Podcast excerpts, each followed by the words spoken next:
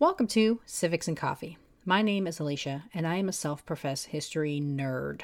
Each week, I'm going to chat about a topic on U.S. history and give you both the highlights and occasionally break down some of the complexities in history and share stories you may not remember learning in high school, all in the time it takes to enjoy a cup of coffee.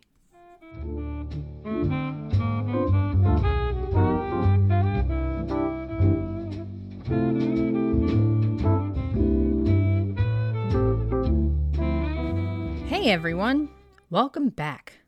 We made it. The last day of 2020. I know it's cliche at this point, but anyone else looking forward to putting this year into the history books where it belongs? In what is quite possibly the longest decade of the year, 2020 has tested everyone's fortitude. And it is definitely a year filled with history, both good and bad. So, for the final episode of the year, I thought I would do a review of sorts to remind us of all the ish that went down in 2020. You know, before we say adios, mother. So grab your coffee, peeps, or your champagne. Let's do it. From impeachments to celebrity deaths to that little virus known as COVID 19, 2020 was filled with the highest of highs and some pretty devastating lows. In January alone, 2020 was trying to warn us we would be in for a wild ride with the devastating fires in Australia. Global warming was like, hey girl, hey, and tore through Australia, burning over 25 million acres, or roughly the size of South Korea. As a Northern California native who's gone through a number of fires at this point, my heart aches for my fellow survivors. On January 7th, the World Health Organization, or WHO, not to be confused with The WHO, was notified of a little virus known at the time as the novel coronavirus. At this point, very little information was known about the coronavirus, only that it originated in the Chinese town of Wuhan, and there was no reliable evidence of human to human transmission. well, so much for that. In the United States, Donald Trump made history as only the third president in history to go through an impeachment trial. Officially impeached on December 18, 2019, Trump would stand trial in the Senate in 2020. The impeachment process is a bit convoluted if you aren't a political science junkie, so here's how it works. The process is outlined in the United States Constitution and stipulates the sole power of impeachment lies in the House of Representatives, and it isn't solely relegated to presidents, although those are the ones that get the most attention. Any civil officer can be removed from office if they're convicted after being impeached. Think of impeachment as like convening a grand jury. Evidence is presented in the House to determine if there's enough information to bring charges and go to trial. Once the grand jury, or the House of Representatives, decides there's enough to proceed, they vote on the articles of impeachment. Basically, what charges will be covered during the trial held in the Senate. No one is removed from office at this point. It's like an indictment. Once you're indicted, you face the trial. In 2020, Trump was tried on two charges abuse of power and obstruction of Congress. These charges fall under the category of high crimes and misdemeanors, a concept not really specified in the Constitution. These charges were brought in response to the allegations of the president using his official authority to pressure a foreign government to make public allegations of misconduct against his political rival in exchange for congressionally approved monetary aid. The obstruction of Congress came from Trump's refusal to comply with subpoenas issued by the House of Representatives and barring members of his administration from doing the same. Trump was acquitted on February 5, 2020. Mitt Romney would be the first and only senator in United States history to vote to convict a member of his own political party. While the impeachment trial proceeded, the United States reported their first case of the coronavirus in the state of Washington on January 20th.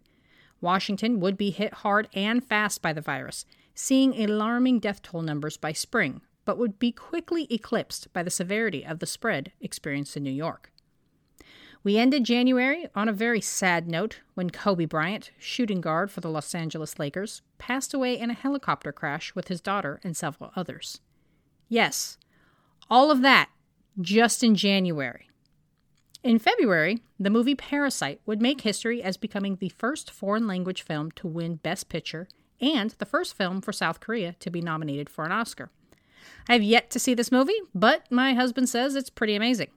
Also, I was convinced that Roberto Benigni's Life is Beautiful had already won the Oscar for Best Picture, but apparently it only won for Best Foreign Film.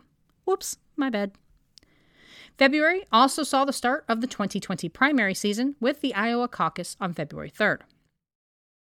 A caucus is different than your normal primary in that instead of showing up to a polling place to cast a ballot for your preferred candidate, registered members of a political party convene in a central location and discuss the various candidates and vote for their preferred candidate by standing in their candidate's designated area. Individuals are then counted and votes are divided based on the overall percentage of caucus goers. Super confusing and a little hectic, as we saw in Iowa. Iowa's caucus made history for two reasons.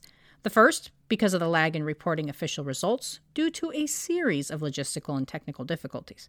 And the second, Democratic presidential candidate Pete Buttigieg won the primary, making history as the first openly gay presidential candidate to win a presidential primary. And though he would make history with his caucus win, Buttigieg ended up suspending his campaign on March 1st and eventually throwing his support behind candidate Joe Biden.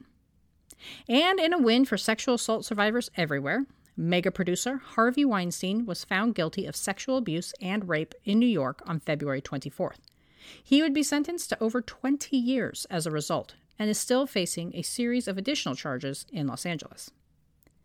On March 5th, Elizabeth Warren suspended her campaign for President of the United States. And while Tulsi Gabbard wouldn't suspend her campaign until March 18th, Warren's departure signified the last real chance of having a female presidential nominee for the 2020 election. Throughout the spring and summer, the United States witnessed a series of protests and demonstrations demanding criminal justice reform in response to what felt like back to back news stories of young black men and women losing their lives in violent and tragic interactions with the police and police wannabes.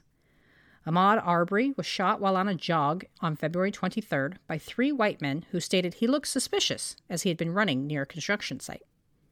Breonna Taylor, a 26 year old EMT living in Louisville, Kentucky, would lose her life as a result of a no knock warrant by police.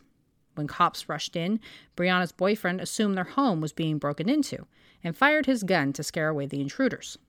The police returned fire, and Breonna would suffer six gunshot wounds and die from her injuries. However, it was the admittedly gruesome and callous death of George Floyd that prompted the massive protests. For 8 minutes and 46 seconds, George Floyd would be held to the ground by police unable to breathe. Floyd was being subdued by a carotid hold, with intense pressure placed on the neck. Floyd's death was captured in its entirety, and the video of the incident went viral. As a result, a number of calls for defunding and reforming police departments rang out, and thousands gathered in the streets to demand justice for black lives. In August, Kamala Harris was announced as candidate Joe Biden's running mate, making her the first black and Asian American woman to be on a major party ticket as a vice presidential candidate. In November, Joe Biden defeated Donald Trump for the presidency of the United States, making Trump just the ninth president in history to be voted out after serving a single term. The 2020 election also saw some pretty impressive voter turnout, especially considering that little thing known as COVID 19. Almost 160 million votes were cast, making 2020 one of the highest voter turnout elections in recent memory. And it was totally because of my bonus episode on voting, right? a girl can dream. In September, the United States lost a feminist icon when Supreme Court Justice Ruth Bader Ginsburg died at the age of 87. Ginsburg, only the second woman to serve as a Supreme Court justice, working since her confirmation in 1993, had been a lifelong defender of reproductive, voting, and gender rights. Ginsburg gained a lot of popularity in her later years, being dubbed the notorious RBG, and was infamous for her passionate opinions and her often used phrase, I dissent. In one of her more feisty dissenting opinions, Ginsburg wrote in Shelby County v. Holder, quote, Throwing out pre-clearance when it has worked and is continuing to work to stop discriminatory changes is like throwing away your umbrella in a rainstorm because you are not getting wet. End quote. But it wasn't all terrible. Actor John Krasinski launched his YouTube series, Some Good News, in March, where he highlighted people being awesome and doing amazing things for each other, a nice reminder that humanity can rise to the occasion. Disney dropped Hamilton on their streaming service in July, and shortly thereafter, an official fanboy was born in our household. My husband has basically listened to nothing but the Hamilton soundtrack and a certain pop singer non-stop throughout 2020. But hey, we all cope in our own ways, right? And we are ending our year with hope at getting our lives back to a certain sense of normal with the development of a slew of brand new COVID 19 vaccines. Throughout the world, thousands of people are getting their vaccines, and hopefully, this will be the end of the chaos that was the coronavirus. I hope you join me in saying peace out 2020, and let's welcome 2021. I just hope 2021 isn't into competition. Thanks for tuning in, and I hope you enjoyed this episode of Civics and Coffee. If you want to hear more small snippets from American history, be sure to subscribe wherever you get your podcasts. Thanks for joining me, and I look forward to our next cup of coffee together.